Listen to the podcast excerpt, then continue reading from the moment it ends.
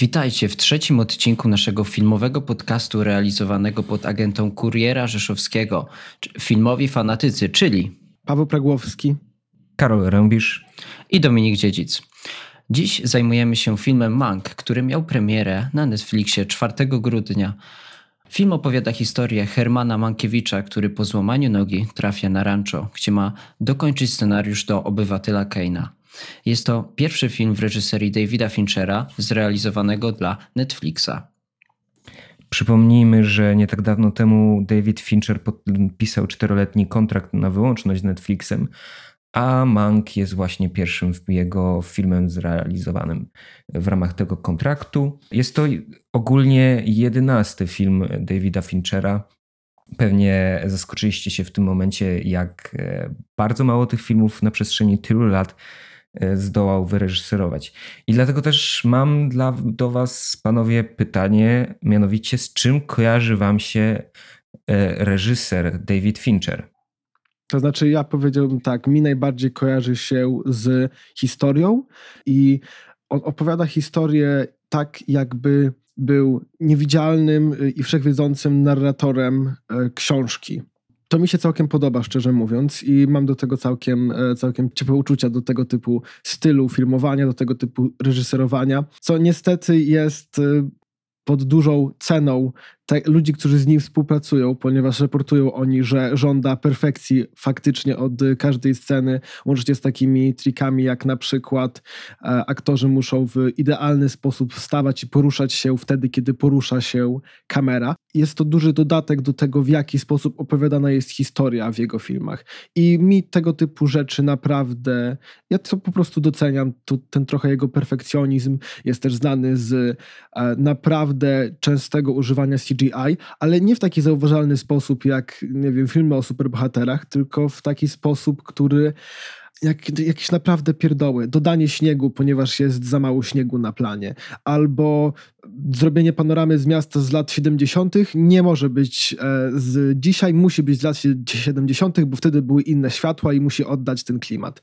Mi kojarzy się z, z tą obsesją właśnie doskonałości, o której mówiłeś. Ja ją bardzo cenię, po prostu to, że on zawsze dąży do tego ideału. Dobiera zawsze dla mnie aktorów, których lubię i no, idealnie ich prowadzi w, mo w mojej opinii. Kojarzy mi się również oczywiście z moim ulubionym filmem. No, na ten moment oczywiście, bo wszystko się może zmienić z podziemnym e, krągiem. Też z takim mrokiem. On po prostu jakby uwielbia te mroczne klimaty i, i, on się świetnie w tym odnajduje oczywiście. I jest właśnie dobrym obserwatorem i fajnie to ukazuje, więc y, ja bardzo cenię reżysera właśnie. E, jest po prostu jednym z moich ulubionych reżyserów. Ja ciężko mi e, często wobec niego być obiektywnym. To ja się akurat podczepię pod to, co powiedziałeś na temat mroku. Tak, moje skojarzenie z Fincherem głównie kojarzy się z mrokiem i jakimś semi-quasi e, zagadką i jakimś może lekkim takim kryminalnym tonem, ale też w jego filmach jest e, wysokie takie kolorystyczne nasycenie czerni i właśnie jeśli myślę Fincher, to widzę kolor czarny. To ciekawe w kontekście właśnie Manka, że kojarzy mi się on z, z e, głównie z jakimiś kryminalnymi historiami, dlatego że w Manku mamy historię jednak mało kryminalną. Ktoś mógłby się z tym mm, zgodzić i powiedzieć tak, ale przecież w Social Network też za bardzo takiej kryminalnej zagadki nie mamy. Jednak tam jest jakieś takie e, dochodzenie, sprawa sądowa i e, mimo, że to film biograficzny, to ma taki, że tak powiem, słup związany jednak z wymiarem sprawiedliwości. Ja, ja szczerze, ja też teraz w sumie, jak mi powiedzieliście, zwróciłem trochę uwagę na ten, e, na ten mrok e, i taką właśnie, nazwijmy to, kryminalność. Myślę, że to jest dobre. E, może, może to być plus, może to być minus dla niektórych. Jego filmy ogląda się trochę tak, jak czyta się dobre kryminały. I teraz pytanie, gdzie w tym jego zestawieniu tych trochę mrocznych, takich trochę kryminalnych filmów zestawia się Mank, waszym zdaniem? Po tej gorszej czy po tej lepszej stronie? Zdecydowanie po tej gorszej stronie i e, no tak jak mówiłem, w Manku nie ma takiego charakteru kryminalnego prawie w ogóle. Opis, który przedstawił Dominik, który trochę wychodzi z tego, jak reklamował się ten film, czyli że historia powstawania obywatela Keina trochę się z tym nie zgadza, dlatego że mamy streszczenie takie całe życie Hermana Mankiewicza. No i właśnie, trochę jest to taki film zeznanie, taki w którym mm, bohater przedstawia swoje całe życie, y, y, zeznaje wszystkie swoje grzeszki, wszystkie swoje przewinienia. Y, między innymi to, że był hazardzistą, że był alkoholikiem. Czyli był tam jakiś aspekt łamania prawa. Myślę, że tak, aczkolwiek e, jeżeli chodzi o część całego życia, tutaj trochę bym się kłócił. Może bardziej działalności w Hollywood i tego, w jaki sposób e, no, odbywała się to, ta jego cała kariera. E, I myślę, że właśnie pod tym względem jest to trochę dziwnie pokazane, ponieważ z jednej strony ma to trochę mm, sprawić, że będziemy empatyzowali z y, Mankiewiczem, a z drugiej strony te wszystkie jego rzeczy, które teoretycznie są najlepsze, są zrzucone na jakąś tam krótką ekspozycję, a te, które są najgorsze, są pokazane nam bezpośrednio, co wydaje mi się kłóci się z tym, jak e, film miał być w jakiś tam sposób prezento- miał, miał prezentować Mankiewicza. Myślę, że tutaj pojawia się pewien taki dosyć wyraźny zgrzyt, o którym porozmawiamy w części spoilerowej, e, dokładnie o co, o co mi chodzi. E, chodzi ci o takie epatowanie po prostu degrengoladą moralną Mankiewicza, tak? Tak, tak. Jedyna scena, którą ja teraz sobie przypominam, która maluje go w takim wyłącznie dobrym świetle, nie mówimy tutaj o teoretycznie jakimś tam moralnie takim zastanawiającym świetle, takim wyłącznie dobrym, nie jest sceną, w której on coś robi, tylko ktoś mówi, co on zrobił. I myślę, że z tego powodu mało jest scen, w których naprawdę łatwo jest z nim empatyzować. Mam podobne odczucia, tak jak wy. E, I mam też troszeczkę y, ten problem właśnie, że ja liczyłem tutaj bardziej właśnie na takie te problemy scenarzysty, które spotykają, gdy pisze właśnie swoje, swoje dzieło.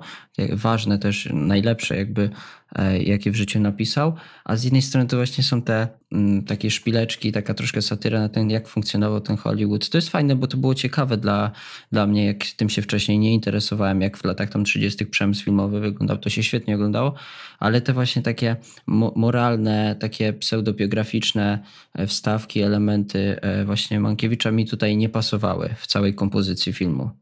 Dokładnie, jeżeli chodzi też o to, cały film ma w sobie bardzo dużo tych rozgrywek politycznych, tylko one są zdecydowanie zbyt skomplikowane, mi się przynajmniej wydaje, zbyt skomplikowane i zbyt słabo zarysowane jak na widza, który na przykład nic o tym nie będzie wiedział. Jak o tym myślę, myśl, e, Karol mi powiedział i ja też się przyznam, że w niektórych momentach po prostu musiałem wyciągnąć Wikipedię, ponieważ nie, nie rozumiałem kompletnie, co się działo w niektórych y, fragmentach. Pojawiały się postacie, pojawiały się wydarzenia, które, w których pojawiało się pytanie, ok, czy to faktycznie się wydarzyło, czy to nie faktycznie się wydarzyło. To była prawdziwa postać, wymyślona, dopisana. I najgorsze jest to, że to naprawdę tak stępia impact emocjonalny całego filmu. Przez to brakuje jakiegoś takiego punktu, w którym ktoś mógłby szybko zrozumieć, na czym polega cały front, front konfliktu między postaciami i pojąć go na tyle szybko, żeby chcieć. żeby wydostać z tego emocjonalną odpowiedź. Myślę, że to jest duży kontrast pomiędzy tym, co widzieliśmy w The Social Network, oczywiście filmem, który ze względów politycznych byłby o wiele bardziej współczesny, ale mimo to ja nie czytałem bardzo dużo o, o sprawie Marka Zuckerberga i dosyć szybko załapałem, gdzie pojawiły się trzy główne strony konfliktu, kto zdradził kogo, na czym to wszystko polegało. Tutaj czegoś takiego nie było. Było parę scen, w których naprawdę człowiek zastanawiał się, ja przynajmniej zastanawiałem się, na czym miała polegać reakcja postaci. I musiałem trochę po prostu poddać się, unieść ręce do góry i powiedzieć, ok, dobra, to chyba było najgorsze. Na podstawie czyjejś reakcji musiałem zrozumieć, dlaczego dana sytuacja, w którą postać się dostała, jest zła. Ja się jak najbardziej zgadzam i tak jak ci y, mówiłem, jak rozmawialiśmy jeszcze przed nagrywaniem podcastu, to jest film od filmoznawcy dla filmoznawcy. Może nawet nie filmoznawcy, tylko historyka kina i historyka Stanów Zjednoczonych. Jeśli się nie znasz na tamtych czasach, czyli przełomie lat 30. i 40. w Hollywood, to po prostu zginiesz w całym opowiadaniu historii, dlatego że ci się tych postaci nie przedstawia. Jest ktoś tam, jest e, w tle, w tle się odbywają jakieś wybory na gubernatora Kalifornii jest tam wspominane właśnie e, przedstawiciel republikanów i przedstawiciel demokratów. I tam jest trochę zarysowany taki konflikt, że jeden z nich jest zły, a drugi jest dobry. I oczywiście postacie poboczne, łącznie z Markiewiczem, niezaangażowane bezpośrednio w ten konflikt, oceniają ich różnie, tylko że właśnie to jest jakoś tak dziwnie zrobione, że nie wiemy, dlaczego jedna z tych postaci jest oceniana na przykład dobrze, a inna źle. Jakby po prostu, nie wiem, cały konflikt miał polegać na tym, że przez e, jakąś prawą stronę republikanin jest oceniany dobrze, ale nie jest powiedziane dlaczego. I przez lewą stronę ten demokrata jest e, oceniany dobrze, ale też nie wiadomo dlaczego.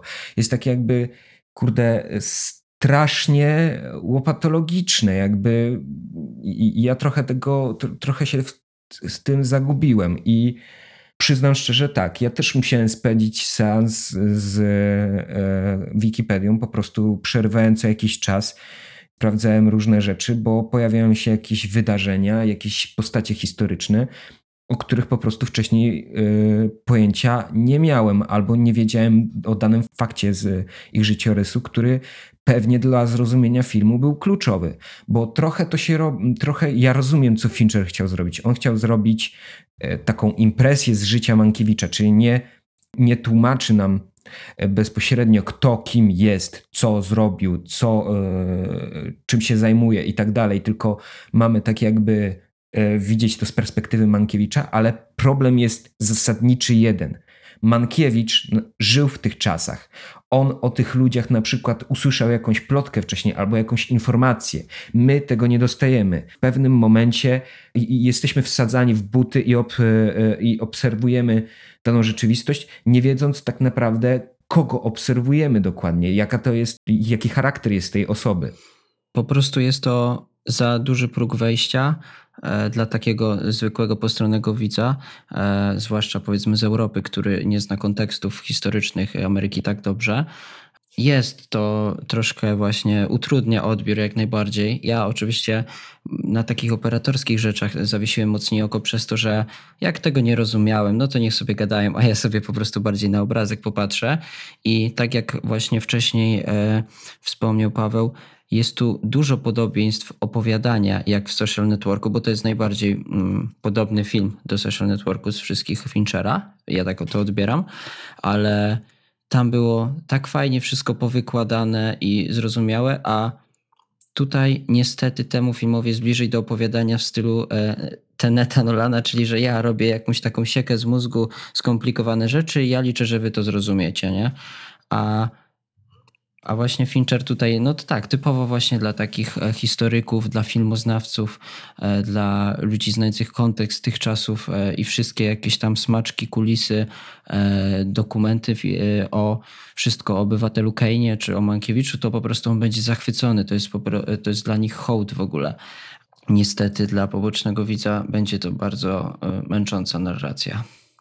Dokładnie, tutaj wydaje mi się pojawia się chyba największy też e, kontrast między, między filmem, którego powstawanie jest opisane w Manku, a który podchodził do tej historii kompletnie inaczej. Była ona prosta, była ona zdecydowana i mimo wszystko e, w, muszę przyznać, że niestety wydawało mi się, że obydwa film, film o którym opowiada e, Mank i film E, i, sam, i Mank sam w sobie film, chciały być czymś trochę podobnym. Chciały pokazać e, pewną postać, trochę jej powstawanie, trochę to, jak jak dochodzi do, do pewnych wniosków, do pewnych rzeczy, ale jeden z nich kompletnie się w tym, e, kompletnie się w tym zagubił. E, tym bardziej, że są tam pokazane też pewne rzeczy, które no, nie, nie do końca wiemy, czy są prawdziwe. Na przykład e, konflikt, na którym wydawało się film jest reklamowany, czyli konflikt między Mankiewiczem a Orsonem Wellesem. Orson Welles podobno był egoistycznym maniakiem, który chciał e, otrzymać pełen, kredyt za e, napisanie, e, za napisanie obywatela Keina. Ten konflikt jest tak zadziwiająco krótki w tym filmie, że, że go, go tam praktycznie, praktycznie nie ma. A ten film reklamuje się prawie tak, jak gdyby miał być takim trochę, e, trochę showdownem między, e, między jednym i drugim. Ja również się właśnie czuję oszukany na, na, na tym kontekście właśnie, że liczyłem na co innego, a tych właśnie fajne były te ich konfrontacje nieliczne, a niemalże ich w ogóle nie ma i, i tutaj się zawiodłem jednak, że w tą stronę nie poszedł ten film. Mówiąc jeszcze o e, Manku w kontekście obywatela Keina, e, to ja powiem tak. Sposób, obywate, e, sposób opowiadania obywatela Keina to jest taki, że e, multum różnych postaci opowiada o tym, jak Kane wyglądał i mamy właśnie te różne perspektywy, gdzie Kane jest pokazany z takiej strony, Kane jest pokazany z innej strony. E, coś nie wiemy, to nam jakaś postać opowie o Kane'ie, nim wprowadzi nas, że tak powiem, w ten epizod retrospektywny. I właśnie tu jest ta siła obywatela Kane'a, a tu jest słabość ma e, Manka Finchera, dlatego że Mank Finchera Również jest linia, że tak powiem, fabularna, współczesna, przeplatana retrospekcjami. Tylko, że do tych retrospekcji ani sam Mank nie wprowadza, ani nie wprowadza na przykład e, jakaś inna postać, że tak powiem, ktoś poboczny, nie wiem. Czegoś takiego mi brakowało. Jakby ja wiem, że Fincher chciał trochę zrobić tak, że nie opowie wprost ustami jakiegoś bohatera, czy na przykład mm, ekranem, że tak powiem, z wypisanymi wszystkimi informacjami na temat e, danej postaci, bo to, to też byłoby na swój sposób tandetne, ale właśnie kurde, w Obywatele Lukenie mamy te kilka postaci, które pokazują, nie dość, że pokazują perspektywy, to jeszcze dopowiadają pewne fakty z życia Keina. A w Manku mamy tak, że Mankiewicz opowiada sam historię e, swojej e, asystentce, która zapisuje jego po prostu scenariusz na, na maszynie do pisania i właśnie mamy tylko jego perspektywę i tylko, e, że tak powiem, to, co widzimy na ekranie, żadnego wprowadzenia. Tego mi brakowało i ja przez to jestem trochę smutny z tego powodu, bo obejrzałem dwa razy ten film. Za pierwszym razem spędziłem cały czas z Wikipedią i tak niewiele udało mi się z tego filmu, że tak powiem, wyciągnąć satysfakcji. A drugi raz oglądało mi się już w porządku początek, bo już kojarzyłem kompletnie, kto jest kim, ale im dalej, tym ja bardziej traciłem zainteresowanie, bo właśnie gubisz się w gąszczu informacji, które ci są sprzedawane. Tego jest po prostu za dużo i za mało wytłumaczone. Tak, ten film chciałby być takim Kate'em troszkę naszych czasów, takie to, takie, taka konwencja, że to my zrobimy o powstawaniu Kane'a i sami taki trochę e, film w stylu Kane'a, ale to nie wyszło zdecydowanie, to prawda, przekombinowane zdecydowanie. Ja nie lubię oglądać właśnie filmów w taki sposób, że muszę, muszę to wiedzieć, muszę Wikipedię mieć, muszę mieć określoną wiedzę. Ja chcę, żeby ten film mnie porwał, mając zerową wiedzę, tak jakbym miał e, po prostu pełną wiedzę na temat tego e, tematu, który oglądam w filmie. Właśnie jeżeli mowa o powrocie do lat, lat 40., ten film nie tylko chciał być obywatelem, trochę takim obywatelem Kainem swoi, na, naszego czasu, chciał też trochę tak, moim zdaniem, lekko kiczowato kopiować styl lat 40. E, e, filmowy i czy waszym zdaniem udało się to, nie udało się to? Nie udało się. E, co prawda, co jakiś czas widzimy w rogu ekranu tą kropkę, która służy do informacji, żeby zmienić rolkę. Zresztą świetny throwback do tego, co jak tłumaczył nam Tyler Darden, czym jest ta kropka w podziemnym krągu, kręgu ale no właśnie, to jest takie kurde. Yy, to widać, że to zostało nagrane współcześnie i że to udaje, bo wiadomo, ten dźwięk jakiś wydaje się taki mało, yy, mało z lat 40., tylko taki, tak, taką jakbym oglądał kompletną podróbę. Yy, jeśli chodzi o zdjęcia, podobne odczucie, jakby kurde, robienie na że tak powiem, e, kamerach cyfrowych e, filmu, który ma udawać lata 40., no się nie udało. Udało się to na przykład Cuaronowi, który próbował, próbował odpowiednie ziarno dodać do Romy, odpowiednie filtry i na serio Roma wygląda, nie wygląda jak film współczesny, tylko taki na przykład z lat 70. i to mu się udało, ale Fincherowi uważam, że zupełnie nie. Bardzo próbował, bardzo próbował, chciał, ale no nie wyszło, nie? Tak jak z tymi, e, tak jak mówiłeś o tej, że, e, że to jest troszeczkę takie jak w Fight Clubie, tylko w Fight Clubie to było urocze dla mnie, a tutaj jest tandetne i kiczowate i mnie to denerwowało, szczerze mówiąc. A nie było takie o fajne, bo to tak jak w starych czasach, żeby, że zmienić rolkę. Nie, to mnie denerwowało tylko i wyłącznie. Osobiście też myślę, że tutaj nie było do końca źle, jeżeli chodzi o dźwięk, dźwięk miał takie swoje dziwne, dziwne przeskoki w niektórych momentach. Na przykład jeden moment, który bardzo mi, mi w szczególności zapadł w pamięć. Bez powodu pojawił się reverb w niektórych scenach, który tak bardzo dziwnie zachodził mi z, z, ze środka E, w obydwie słuchawki i to brzmiało, jakby to był jakiś taki dziwny trochę delay. Później, e, niedługo później oglądałem e, Obywatela Keina i tam był faktycznie reverb taki, nazwijmy to, trochę nietypowy, tylko on był, on był naturalny, dostosowany do sytuacji, planowy i na pewno nie był aż tak bardzo, bardzo słyszalny. Także wydaje mi się, że mm, nawet pod tym względem zastanawiam się po prostu, czy oni nie chcieli trochę za mocno zrobić, tak wymusić po prostu, żeby nawet jako przykład ten dźwięk, żeby był z tych lat 40., a tak naprawdę jedyne co z tego wyszło, to mm, dodali mnóstwo rzeczy, które naprawdę nie były, nie były potrzebne. Aż, aż kuły moim zdaniem. W niektórych momentach aż kuły, ale ja jakoś to przeżyłem i muszę powiedzieć, że no, dalej to nie jest ta sama magia, na którą, na którą chciałoby się liczyć od, od filmu tego typu, filmu, który chce w jakiś tam sposób zanurzyć nas z powrotem do lat, e, lat 40. A jak ocenilibyście aktorstwo?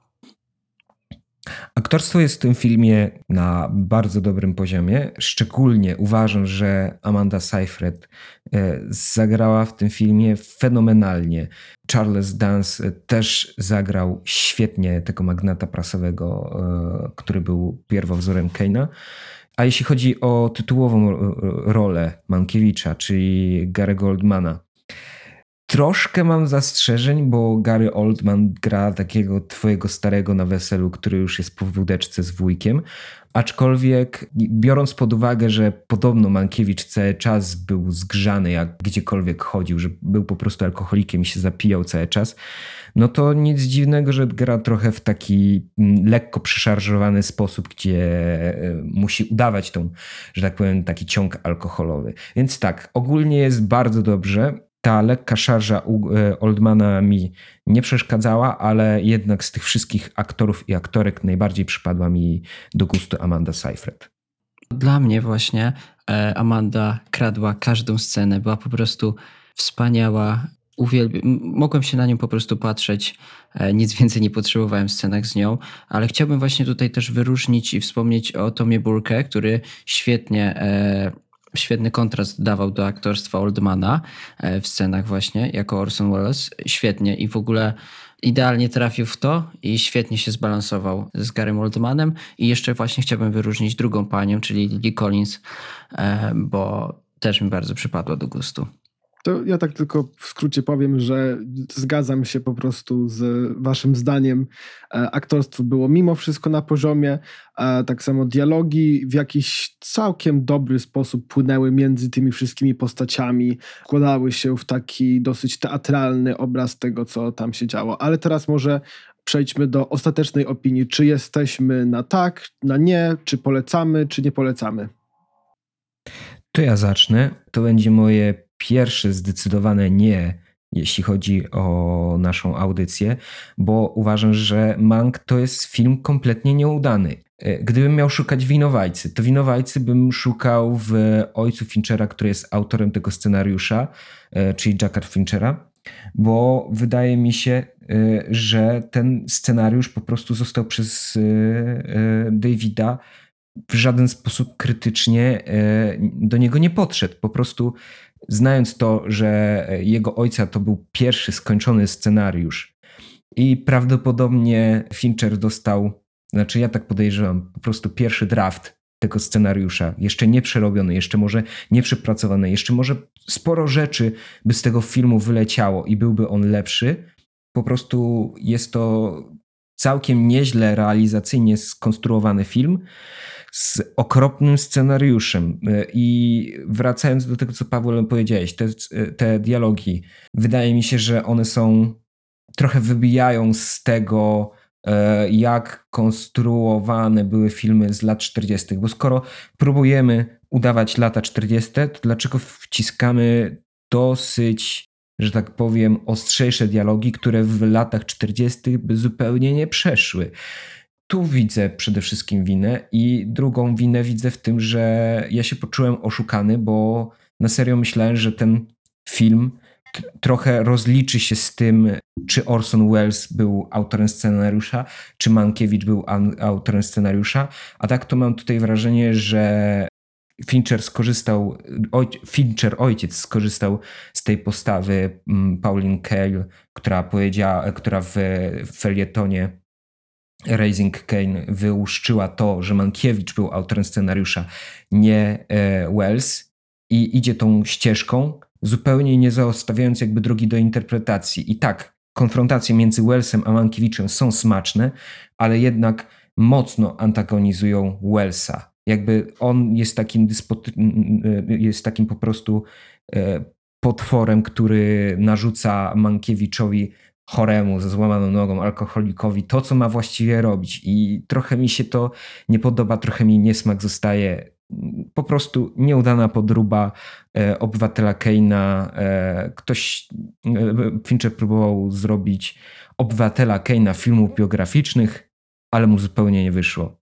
Jestem zdecydowanie na nie.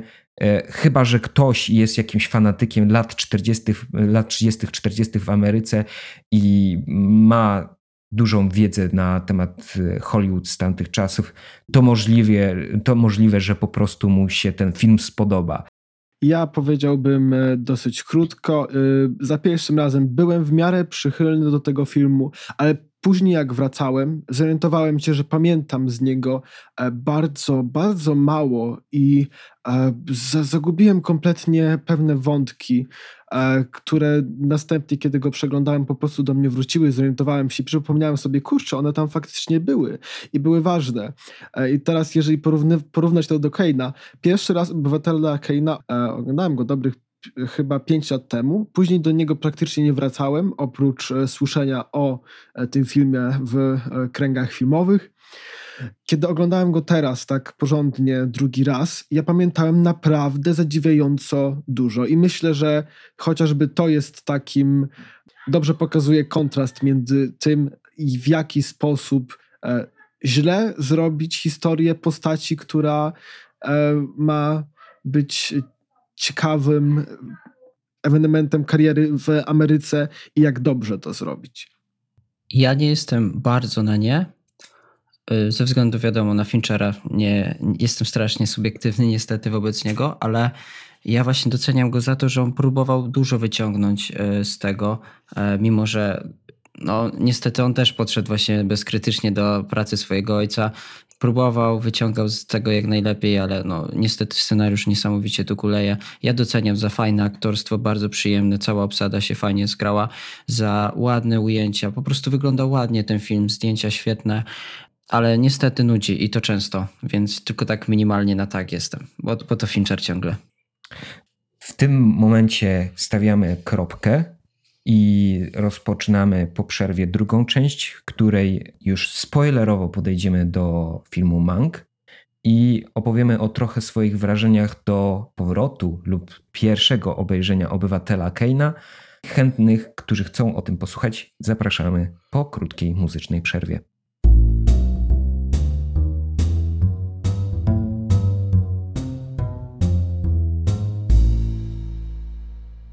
Witamy wytrwałych w drugiej części e, naszego podcastu filmowego. Teraz zajmiemy się spoiler tokiem i przyrównamy troszeczkę, e, wrócimy wspomnieniami do obywatela Keina. Więc tak, moje osobiste wrażenia z Keina, jak już e, wspomniałem ostatnim razem, były naprawdę dobre. Kiedy oglądałem ten film pierwszy raz, mówię, miałem, to było dobrych 6 lat temu, to oglądało mi się go naprawdę zadziwiająco dobrze i sam byłem zaskoczony. Wydaje mi się, że szczerze mówiąc, to jest chyba jeden z tych filmów, które mogę po prostu polecić każdej osobie, która jest zainteresowana albo chce obejrzeć film z lat 30., 40., no ale jeszcze nie jest pewna, jeszcze boi się, że to wszystko będzie trochę zbyt nudne, że to wszystko nie będzie takie, jak, e, jak, sobie, e, jak sobie człowiek wyobraża. Tutaj akcja idzie całkiem szybko do przodu nudziłem się naprawdę mało na tym filmie, naprawdę zadziwiająco mało jak e, i, te, i teraz, i poprzednim razem. I historia, która jest tam opowiedziana, jest po prostu taka, um, nazwijmy to, odpowiednio zbita, jednocześnie dając e, wyrazić się e, postaciom, które, które pokazuje. A jak, jakie są wasze wspomnienia z pierwszego razu, kiedy oglądaliście Keina? Ja kiedyś trzy lata temu zacząłem oglądać Keina, ale nie byłem na niego gotowy po prostu zwyczajnie i znudziłem się, wyłączyłem po pół godzinie. A gdy teraz już podszedłem do tego poważnie, to jestem zakochany w zdjęciach. Jestem w szoku, że coś takiego można było osiągnąć operatorsko e, w latach 40. To jest wręcz niebywałe i to musiało zrobić naprawdę szok dla ludzi. I jaką innowacją jest to też w sposobie opowiadania, e, praktycznie wszystkim w reżyserii, dlatego teraz się już nie dziwię, dlaczego mówi się na ten film bardzo przełomowy, ale niestety dla mnie troszeczkę się nudził, jakby e, historia nie była dla mnie aż na tyle ciekawa, ale to, co on osiągał i y, próbował osiągnąć i w jaki sposób opowiadał, to jest zadziwiające i niesamowicie to cenię. E, no i tak, tak, zdjęcia po prostu na mnie w szok wręcz wywołały. Mm, dokładnie. Wiadomo, na samym początku ma takie swoje, nazwijmy, nazwijmy to trochę pierdołki z lat, z lat 40., czyli te tła, które e, no widać, że są po prostu namalowanymi na, na, kawałku, na kawałku kartonu jakimiś tam obra, obrazami. Aczkolwiek później wychodzą naprawdę ciekawe, e, ciekawe rozwiązania. Na przykład ten strzał, w którym e, kamera powoli wchodzi na, jest na dachu i wchodzi do środka pomieszczenia, w którym e, siedzi była, była żona Keina. Naprawdę e, do tej pory robią, robią wrażenie i człowiek zastanawia się. Osobiście muszę przyznać, wtedy zrozumiałem, dlaczego ten film został uznany za tak ważny punkt kinematografii e, światowej i że ten tytuł po prostu moim zdaniem mu się, na, mu się należy. A twoim zdaniem, Karol? To tak, ja mam podobne odczucie do Dominika, w sensie zachwycam się przewspaniałymi zdjęciami. E, trochę w Kejnie mnie mniej interesuje ta warstwa fabularna, chociaż oczywiście doceniam w jaki sposób ona jest e, skonstruowana. I tak jak wspominałem w pierwszej części, te różne punkty widzenia, no to było nowum po prostu w kinie tamtych czasów. E, zarzucano Wellsowi, że to nie przejdzie, to po prostu nie przejdzie. E, widzowie wezmą i się zagubią w opowiadaniu. A no właśnie, e, mija prawie 60 lat, mamy takiego manka, i ciekaw jestem, czy producenci właśnie też zarzucali Fincherowi, że e, ta jego opowieść jest zbyt skomplikowana i ludzie się w tym po prostu pogubią, a Fincher, tak jak Wells 60 lat temu, po prostu zrobił po swojemu i postawił na to, jak ten film wygląda. Bo trzeba przyznać, te wszystkie konflikty, które są w tle, które są tłem historycznym, no są nieczytelne, tak jak mówiliśmy w pierwszej części. Podzielacie moje zdanie. Tak, tak, jak, już, jak już myślę wspomnieliśmy, na pewno podzielamy e, zdanie pod tym względem, ale szczerze mówiąc, wybaczyłbym te konflikty, tylko tutaj powstają, powstaje parę takich dosyć kardynalny, kardynalnych błędów, które mnie po prostu rażą, e, o czym już wspomniałem, teraz mam trochę, trochę szersze pole, żeby to rozwinąć. Moment, w którym dowiadujemy się e, dlaczego Mank może tak łatwo mm, rozkazywać osobom, które są niedaleko e, niego. E, dowiadujemy, w jednym z nich dowiadujemy się, że powód jest taki, że on bardzo e, pomógł im w którymś momencie, pomógł wydostać się całej wiosce osób, które chciały uciec z nazistowskich Niemiec i to było po prostu powiedziane w krótkiej ekspozycji. Z tego powodu kompletnie trochę, znaczy nawet nie trochę, kompletnie odcięła się ode mnie jakaś taka jak nazwać, jakieś takie połączenie z tym bohaterem, ponieważ okej, okay, zostało to powiedziane, ale widzimy go cały czas, jak po prostu chodzi, pije, wydziera się czasami na ludzi, w dziwny sposób się zachowuje i to wydaje się naprawdę no, kontrast, który, e, który nie, nie pada w odpowiedni sposób. I z tego powodu e, nawet tylko ten moment sprawia, że bardzo źle mi się oglądało tą postać. Po prostu nie do końca, w którymś momencie nie do końca ją nie do końca ją zrozumiałem. Jeszcze ten moment, w którym on tego swojego kolegę jakoś tak da, nazwijmy to, zezwolił mu trochę, czy powoli, pozwolił mu na to, żeby e, nagrywał te filmy propagandowe. E, znaczy nie nagrywał, żeby je zmontował e, i go tak trochę, może nawet trochę namawiał. Mnie osobiście tak nie wiem, nie, nie czułem się, coraz mniej czułem się komfortowo z, tym, z tą postacią, a tak naprawdę powinienem, tak mi się wydaje, podczas filmu czuć się coraz bardziej z nią związany. Co znowu jest kontrastem z Kane'em, ponieważ na samym początku, tak mi się wydaje, można się czuć trochę, że Kane jest takim trochę, trochę zdradza ludzi dookoła siebie, jest trochę egoistyczny, a później człowiek faktycznie zaczyna rozumieć, e, co ten człowiek stracił. I jest to po prostu pokazane, co jest kontrastem kolejnym do Manka.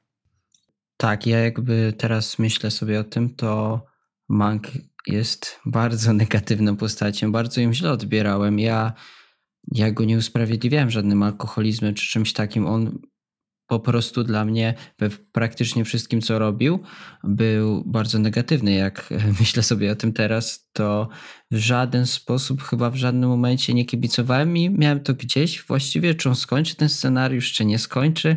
Ja nawet trochę kibicowałem, żeby go Orson tam trochę przycisnął, żeby mu nawet zabrał, że on to już nawet sam niech skończy, po co mu ten stary pijak, bo źle jest zbudowana ta postać Manka, naprawdę, jak teraz na to patrzę, porównując sobie i patrząc na, na obywatela Keina. I tak, jak ja mówiłem o tym, że właśnie to jest wina scenariusza, to właśnie też miałem na myśli te, to, że ta postać Manka jest, tak jak mówisz Dominiku, źle skonstruowana. I mam takie wrażenie, choć mogę się bardzo mylić, że oryginalnie ten film miał liczyć z kilka godzin, na przykład 4-5 godzin. Może to był mieć, może nawet to miał być jakiś mini serial, bo kurde, wydaje się, jakby tutaj mnóstwo momentów zostało wycięte. W pewnym momencie, po około 40 minutach tego filmu, tak jak mówiłem, jego on przestaje mnie interesować, on staje się po prostu, kurde, dziwny, jest jakiś natłok dziwnych wydarzeń i cała ta oś fabularna traci jakby tory, zjeżdża wagonik bardziej na ten e, tor, gdzie jest konflikt między tym republikaninem a demokratą.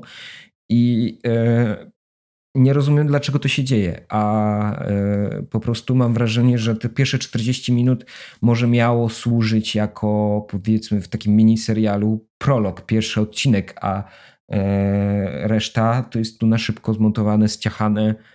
To, co możliwe, że trzeba było skrócić, żeby może jakkolwiek fabuła była zrozumiała. Oczywiście to są tylko moje przypuszczenia.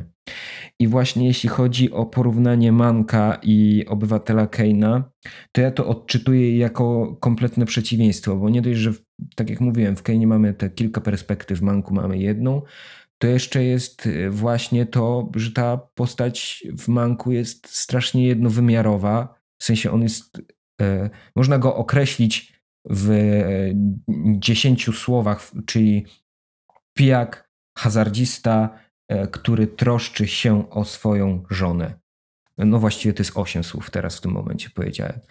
I to jest takie trochę dziwne, tym bardziej, że w Kejnie no właśnie, możemy trochę sympatyzować, możemy trochę rozumieć tą postać, a w Manku staje się ona kompletnie nieczytelna. To jest takie kompletnie jakby dwa, od, dwa mm, bieguny magnesu, tylko ten jeden jest dużo słabszy. W sensie chodzi mi, że słabszy jest Mank. Dokładnie. I jeszcze ten moment, w którym on zadłużył się, na to wychodzi na ile to było?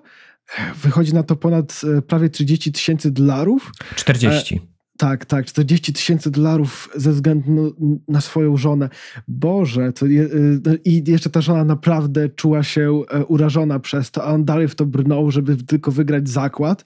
To, to był moment, który miałem nadzieję, że będzie miał jakieś, jakieś rozwiązanie dalej w historii, bo mimo wszystko aż mm, chciałem zobaczyć, że okej, okay, dobra, no to może on się jakoś wykupił, może się jakoś odkupił, może udało się coś, może, nie wiem, e, dostał jakieś pieniądze za tego obywatela Keina, tak, czy coś takiego. A to zostało tak po prostu rzucone i chyba nie, nie było do tego w ogóle powrotu, albo on był jakoś tak, tak szybko rzucony, że ja tego w ogóle nie zauważyłem. I chociażby z tego powodu ta postać straciła mnóstwo punktów e, ze względu e, dla, dla jej sympatii, tak? I było tyle takich momentów, że, że aż, aż szkoda moim zdaniem o nich. E, o nich gadać, bo z, można by po prostu cały czas wymieniać różnego rodzaju dziwne momenty, w trakcie których Mank zachował się tu w, w zły sposób. Mi właśnie ciężko opowiadać o Manku w formie spoilerowej, dlatego że Kurczę, nagrywamy ten podcast w niedzielę. E, od piątku obejrzałem ten film dwa razy w pełni i jeszcze trzeci raz w kawałkach. Ja naprawdę niewiele z niego pamiętam. Ja e, nie wiem, przez pewien czas zaczynałem się nawet martwić o to, czy mam problemy z pamięcią, ale widocznie chodzi na to, bo z obywatela Keina naprawdę sporo pamiętam, a z Manka nie. Mam podobny kazus co ty, Pawle. I dlatego też y, może wróćmy na chwilę do technikaliów, bo wspominałeś o tym, że Fincher w swoich filmach, ogólnie w swoich filmach, y, stosuje efekty specjalne, które są niewidoczne. Czy w Manku odczuwałeś te efekty, że mogłeś widzieć w niektórych momentach, czy y, nie były one zupełnie widoczne? To znaczy, powiedziałbym tak, e, przynajmniej z tego, co do tej pory dowiedziałem się, filmy Finchera mają efekty, których popro, które to są małe szczegóły, które kosztują mnóstwo pieniędzy, ale których do końca nie widać. I w tym przypadku, szczerze mówiąc, wydawało mi się, że też nie. Podejrzewam, że było ich mnóstwo. Ty wspomniałeś mi poza podcastem, że chyba były trzy studia efektów specjalnych, które się tym zajmowały i mia miały one w sobie mnóstwo nazwisk, także podejrzewam, że to były różnego rodzaju jakieś takie e, małe pierdoły, których w ogóle nie zauważyłem. Nie wiem, ktoś wy wydychający dym z papierosa, e, dorobione jakieś... E, jakieś zwierzęta, e, chociaż nie, przepraszam, e, byłem niemal pewien, że zwierzęta, które były tam pokazane w jednej scenie, znowu, kurczę, kompletnie zapomniałem, zapominam, człowiek zapomina poszczególnych scen i przypomina sobie w trakcie. W jednej scenie zwierzęta, jestem niemal pewien, że po prostu zostały wykonane przy pomocy jakichś efektów specjalnych, ale ja tego prawie w ogóle nie zapamiętałem. I um, myślę, że też no, na tym trochę polegają efekty. Także za to, ponieważ ich nie widziałem, podejrzewam, że było ich strasznie dużo, więc akurat za efekty pod tym względem myślę, że mógłbym postawić, e, że tak, na pewno był to film Finchera. Jeśli właśnie chodzi o technikalia, to jest jedna z nielicznych rzeczy, która łączy go z Kane'em, że jest na wysokim poziomie i to po prostu jest przyjemne dla oka, jeśli to widzimy. E, I tak, i właściwie to, że jest tak to dopieszczony ten film i tak po prostu dopracowany, no to mimo, że tematyka jest zgoła inna, to wiemy, że jest to Fincher. No to ja się nie zgodzę. Według mnie te filmy ponownie są kompletnym kontrastem do siebie, bo wizualnie mi się Mank zupełnie nie podoba. Zdjęcia obywatela Keina zatopione w czerni, trochę mające taki klimat filmu noir, mimo że noir y, jeszcze w czasie powstawania Keina pewnie dopiero jako styl filmowy się rodził. E, to właśnie tutaj mamy jakieś takie jego wyznaczniki, bo i mamy postać, która nie jest do końca, nie jest do końca dobra, nie, nie do końca zła. Mamy właśnie te, te, te, te zdjęcia zatopione niemal w czerni. I kurde, mimo że przecież Fincher miał dużo więcej pola do popisu, mógł różne rzeczy zrobić. I ja wierzę, że on, będąc tak stanowczym reżyserem, na przykład mógł przekonać Netflix, że e, w hołdzie dla obywatela Keina nakręci ten film w formacie akademickim. I właśnie, kurde, ja wiem, że teraz to jest takie jojczenie, że zarzucam filmowi to, e, co ja chciałem dostać, ale niekoniecznie by mu się przysłużyło. Ale wydaje mi się, że bardziej by oddał ten styl lat 40., gdyby właśnie przyciął ten kadr do e, formatu 4 na 3 i byłoby to bardziej, że tak powiem, kejnowskie. I druga rzecz, zro- nasyciłby trochę bardziej czernią niektóre postacie, bo tutaj jest kurde strasznie dużo oświetlenia. Strasznie dużo oświetlenia, a w Kejnie tym oświetleniem gra, e, gra po prostu Wells e, wręcz fenomenalnie. Tam są podświetlone elementy, które są ważne. Taka zabawa kontrastem jest bardzo fajna. W, mank, w Manku może coś takiego było, ale ja tego tak wyraźnie nie odczułem.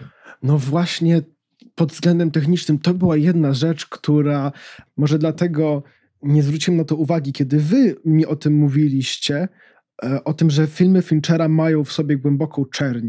I jak sobie przypominam ten film, myślę, że znowu to był znak przestylizowania, że te czernie były zdecydowanie trochę zbyt blade mi się wydawały jakoś było właśnie za mało tego, tego faktycznego kontrastu, było trochę, trochę za szaro. Być może właśnie po to, żeby w jakiś sposób skopiować e, doświadczenie bycia w, w kinie, które nie ma e, idealnego oświetlenia i nie ma idealnego kontrastu, no ale mm, no moim zdaniem no szkoda trochę, bo, bo tego pod względem technicznym faktycznie, faktycznie mi brakowało w tych scenach, mimo iż nie jest, e, to nie jest technicznie zły film, ale wszelkiego rodzaju takie właśnie małe rzeczy, czyli te, takie dziwne echo w pierwszej scenie, które usłyszałem, one nie dodają, one odejmują od całości, mimo iż teoretycznie powinny prowokować, czy też nawo nawoływać do tego y, stylu lat 40.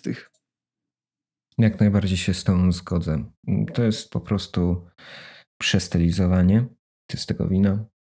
Taka e, malutka dygresja odnośnie tego efekty specjalne w filmach Finchera i sztuczki, które wykorzystał Orson Welles. W jednym z e, materiałów w jakiejś telewizji, gdzie wypowiadała się aktorka, która współpracowała z Wellsem podczas kręcenia Obywatela Kane'a, nie pamiętam, to była chyba aktorka odgrywająca rolę Susan, ale nie jestem do końca pewien. Yy, mówiła, że na przykład yy, Wells w podłodze i w kurzu, który się znajdował na ziemi, zakopywał kamerę, żeby ona jak najniżej, jak najniżej po prostu łapała bohaterów i miała odpowiedni kąt. Albo na przykład, bo w, jakbyście spojrzeli po filmach z tamtego okresu, no one prawie rzadko e, fotografują sufit, dlatego że że, że no tam są poprzyczepione kamery, no, e, znaczy kamery, mikrofony. A w Obywatelu Kane'ie Wells zastosował to, że na suficie dał materiał, który przykrywał te wszystkie mikrofony, dlatego to wszystko tak, dlatego widzimy sufity i widzimy na przykład te postacie od dołu. I właśnie też, kurde, e, nie przypominam sobie takich rzeczy w Manku, żeby na przykład wyraźnie były takie, e, że tak powiem, zdjęciowe odwołania do filmu Wellsa.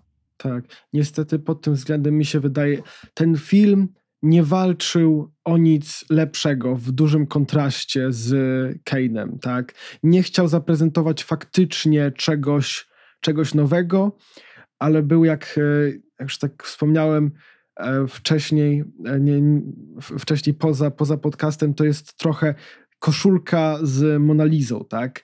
No może być ładna, może być spoko, może coś odzorowywać, ale nie, nie wnosi absolutnie nic nowego i nic nowego tak naprawdę nie daje i z tego powodu jest no słaba.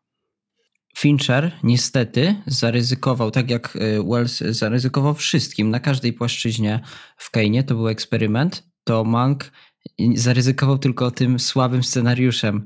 E, zamiast zaryzykować go trochę zmienić, e, osobiście by to zmienił, po tacie poprawił, to wygląda ładnie, zdjęcia są ładne, wszystko jest dopracowane spoko, ale nie ma w tym innowacji. Nie ma innowacji w, w jakoś opowiadaniu historii też specjalnie, e, w wielu rzeczach. To, co właśnie było tą największą mocą, o czym wcześniej też mówiliście w Kejnie, przyrównując go, nawet tymi głupimi mikrofonami, to ile to zrobiło roboty i jak zmieniło to w ogóle wszystko to ten film nie ryzykuje. Ryzykuje tylko tym, że zaakceptował ten scenariusz, który trzeba było i to mocno poprawić. Dokładnie tak. Jeżeli, Tak, mowa, bo jeżeli mowa o No. nieryzykowaniu, to i- przeglądałem recenzję tego filmu na em, angielskim YouTubie. Te, które się pojawiły, nie, nie przeglądałem ich strasznie dużo, ale w nich pojawiła się jedna opinia, którą e, chciałem, chciałem trochę wyrazić, mianowicie, że e, jeżeli pewnego razu w Hollywood było filmem, który e, miał być takim właśnie taką pocztówką z Hollywood, która miała reklamować się tym, że jest nos- nostalgiczna.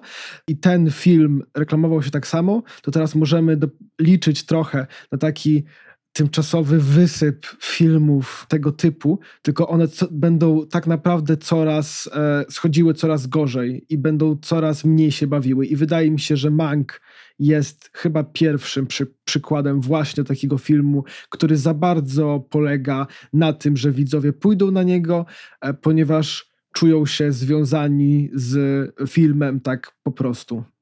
Troszkę tej opinii nie rozumiem, bo te filmy takie biograficzne albo zatopione w Hollywood, one już powstawały od ło, ho, ho, ho, ho i jeszcze dalej, że tak powiem, ludzie Hollywood bardzo, bardzo lub- lubili robić sobie dobrze do, że tak powiem, starych, dobrych czasów i powiedzieć, ach, och, kurwa, kiedyś to było.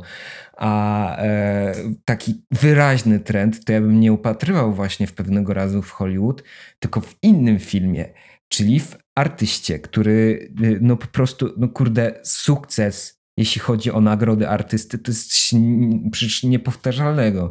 No, y, wziął gość z Francji, zrobił y, film y, niemy, nawiązujący właśnie do Hollywood y, lat mm, 20., 20., 30., tak, bo tam będzie rozgrywało się o to, że wchodza, wchodzą filmy dźwiękowe. No i kurde, i no bem, wysyp nagród. Mimo, że artysta to jest na pewno dużo lepszy film od Manka, to właśnie takiego e, unika takiego okropnego przestylizowania. W sensie, oczywiście tam jest przestylizowanie, jest ten film niemy, można było to spokojnie zrobić dźwiękowo, ale dzięki temu się wyróżniał. A według mnie Mank na polu filmów biograficznych wyróżnia się jednym bardzo złym scenariuszem. I kurde, ja wiem, że po scenariuszu tego filmu strasznie jedziemy, ale no jestem tak zawiedziony, bo liczę, że to będzie przynajmniej top 3, top 5 tego roku, a tu, a tu kurde nic. A tu kurde nic i zostajemy z niczym. I tylko z zawiedzionymi nadziejami. Wiesz, ja tak tylko krótko broniąc mojej opinii, nie mówię tyle, że. y, Bo faktycznie było dużo filmów, które opowiadały o, y, o Hollywood po to, żeby opowiadać o Hollywood. Mówię tylko o tym, że Mank chyba jest jednym właśnie z tych filmów, który nie liczył chyba na nic innego, tylko liczył, że ze względu na to, że jest o Hollywood, to będzie tyle. Tak, że, że tyl, tylko to musi zaoferować, i moim zdaniem to nie jest naprawdę wystarczająco i chyba waszym zdaniem też nie. Tak, teraz jakby e, rozjaśniłeś to, o co ci chodziło i ja to teraz już w pełni rozumiem i się w pełni zgadzam. E, nie wyszło mu to kompletnie, bo jako biografia się to nie sprawdza, jako basicowy film też się nie sprawdza, jako oda jakaś tam do Hollywood, no to z jakimś tam dużym asortymentem może się ktoś będzie zachwycał, e, nie wyszło mu to, a porównując już załóżmy do tego e, pewnego razu w Hollywood, no to pewnego razu Hollywood jest przystępniejszy pod każdym jakby względem, e, mimo że jakoś nie cenię specjalnie tego filmu, jest na niemalże równym poziomie z Mankiem dla mnie. Nie wyszło po prostu. E, dlatego właśnie ta, e, dl- dlaczego to nie wyszło w Manku, a wyszło w e, Hollywood? Dlatego, że w Hollywood masz prowadzone e, fikcyjne postaci, nie? I nie musisz znać ich życiorysu i oni są, kurde, też opisani paroma słowami w te postacie odgrywane przez Brada Pitta i Leonardo DiCaprio idzie w nich uwierzyć, dlatego że masz tą kumpelską taką relację, nie? I nie ma tam takich, kurde, mocnych, że tak powiem, zatopionych, że nie wiem, oni nagle spotykają 50 różnych producentów z Hollywood z tamtych czasów i e, ci się nawet nie przedstawiają, tylko o, o, cze- cześć, cześć, kojarzę cię z takiej takiej produkcji, nie? Jakby ze względu na to, że to jest e, opowiadanie fikcyjnej zupełnie historii, nieskomplikowanej przede wszystkim, to to według mnie działa ze dwa razy lepiej niż Manku. Dokładnie i też mimo wszystko e, pewnego razu w Hollywood dawał sobie miejsce na po prostu dobrą zabawę i muszę, muszę go po prostu za to docenić, tak? On robił mnóstwo nawiązań i ktoś, kto będzie w tym siedział, wychwyci to wszystko, ale ktoś, kto nie będzie wiedział nic, po prostu przez pewien czas będzie w stanie się trochę, trochę zabawić, moim zdaniem. I myślę, że też w Manku, no z, z, właśnie tego też za, zabrakło. I jeżeli tak wyglądało Hollywood lat, e, lat 30., e, to ja naprawdę e, t, myślę, że nie chciałbym tam żyć, tak? E, bo jest to pokazane też jako coś dosyć skomplikowanego, jako coś dosyć e, ciężkiego, trudnego i ta fabryka snów moim zdaniem e, trochę znika, tylko w najmniej dobry sposób, w jaki by mogła zniknąć. No, fabryka snów zastępu, zostaje zastąpiona przez fabrykę kłamstw, bo no, kluczowa scena, gdzie e, Louis B. Mayer e, kłamie na temat tego, znaczy manipuluje swoją rodziną z MGM-u, że trzeba będzie obciąć pensję. I no, zostaje taka gorycz, bo według mnie i Fincher mnie też trochę okłamał. Dokładnie. I to jest jeszcze gorsze, że nie ma nawet bohatera, który faktycznie daje jakiś opór. Wszystko koniec końców zostaje praktycznie takie samo, jakie było. Ten mang, który miał w jakiś sposób coś znaczyć, coś zmienić, po prostu znika w tym wszystkim i do niczego nie doprowadza. To wszystko nic nie znaczy. Nie, no ja nie się nie żadnego... zgodzę. No ten Mank, to Mankiewicz jednak trochę się mści, umieszczając ich w scenariuszu, tylko e, ta vendetta no, dzieje się jednak poza kamerą filmową. Ona się dzieje właśnie w Obywatelu Kane, nie? W sensie, dlatego też jest potrzebny znajomość tego filmu i może to jest taki wyraz trochę podsumowania, że potrzeba bardzo dużo wiedzy filmowej, żeby ogarnąć manka, ale kluczowe, kiedy się zabieracie za oglądanie tego filmu, jest dokładna znajomość obywatela Keina. Tak, i jeszcze tak tylko mówiąc, bo może źle się, może źle się wyraziłem, jeżeli chodzi akurat e, o to, że on nic nie zrobił, e, mimo iż umieścił ich w tym swoim scenariuszu i ich tam jakoś pokazał, całość nie było, nie był to satysfakcjonujący moment moim zdaniem, moim zdaniem wystarczająco, tak, w szczególności po tym, e, co wiemy, że zrobili, tak, wiemy w jaki sposób oszukali ludzi, wie, wie, wiedzieli w jaki sposób e, manipulowali. I mimo tego już wiedziałem, że te postacie są tam przedstawione w Obywatelu Kane, nie było to tak satysfakcjonujące, jak e, mogłoby być. To nie był odpowiedni i taki dobry moment zemsty ze strony Manka bardzo dużo negatywów, tak naprawdę e, mało nadziei i ten film jest zwyczajnie smutny, nie dający jakichś pozytywów zbyt wiele, niestety. Kończymy tym troszkę negatywnym akcentem nasz trzeci odcinek. E, słuchajcie nas e, na Spotify, oglądajcie na Kurierze Rzeszowskim na Facebooku i oczywiście klasycznie na YouTube'a wskakujcie na naszych filmowych fanatyków i żegnają się z wami. Paweł Pragłowski, Dominik Dziedzic i Karol Rębisz. Subujcie nas na YouTubie.